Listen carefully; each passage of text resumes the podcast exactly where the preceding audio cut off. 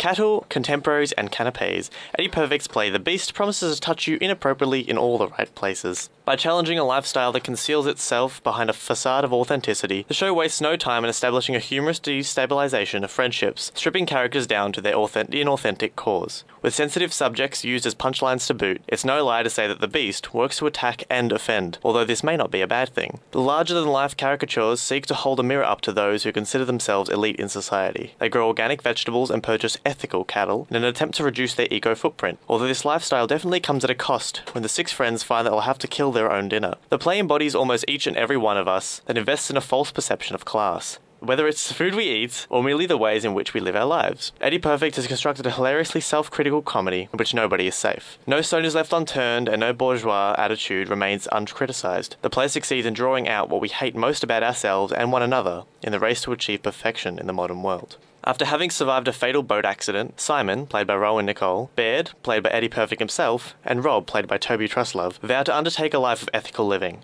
In pursuing a tree change with their respective partners, friends become neighbours, and their dislike for one another hastily develops. By conveying a critical view of urbanites seeking to escape the hustle of city living for the tranquility of the country, these characters embody every stereotype of upper class suburban snobbery. Despite their best efforts to live an authentic country life, their obsession with the consumerism and being on trend shines through their minimalist, avant garde architecture of their homes, acting as a comedic contrast to the regional setting. A general unlikability plagues most of the characters within the play, as they embody a misguided approach to healthy living and cultural superiority that comes all too naturally for most in the American society. What could always be pursued as a humble and positive approach to living is corrupted by the elitism inherent in the beast's subjects. Rob and his wife Sue, played by Heidi Arena, are the last to make the move to the country, following Rob's emotional breakdown from the trauma of the accident. Their arrival acts as a catalyst for the welcome dinner from hell set up by the other characters. Attempting to face the harsh realities of going bush, the six are presented with the need to slaughter their own nose to tail cuisine, resulting in a bloody and horrifically hilarious display of gushing arteries and wealthy white people trolloping around in the blood of an Angus calf by the end of the first act. Struggling with the ideologies of taking responsibility for what you eat and holding a concern for animal welfare, the cast simultaneously kill and attempt to save the calf after bungling a humane slaughter.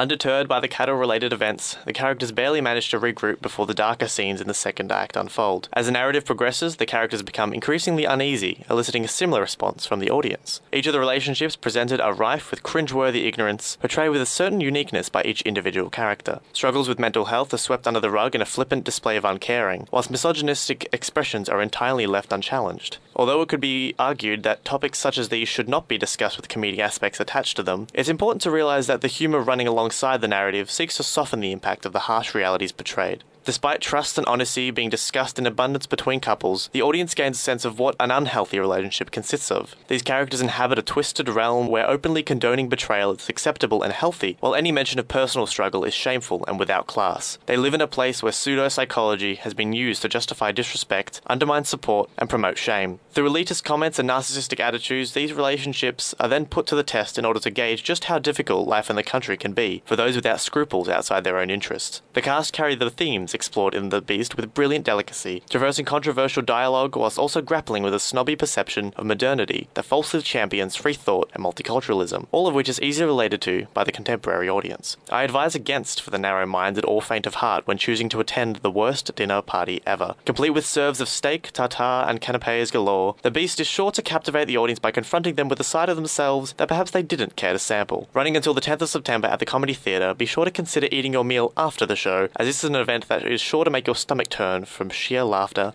and mild trauma.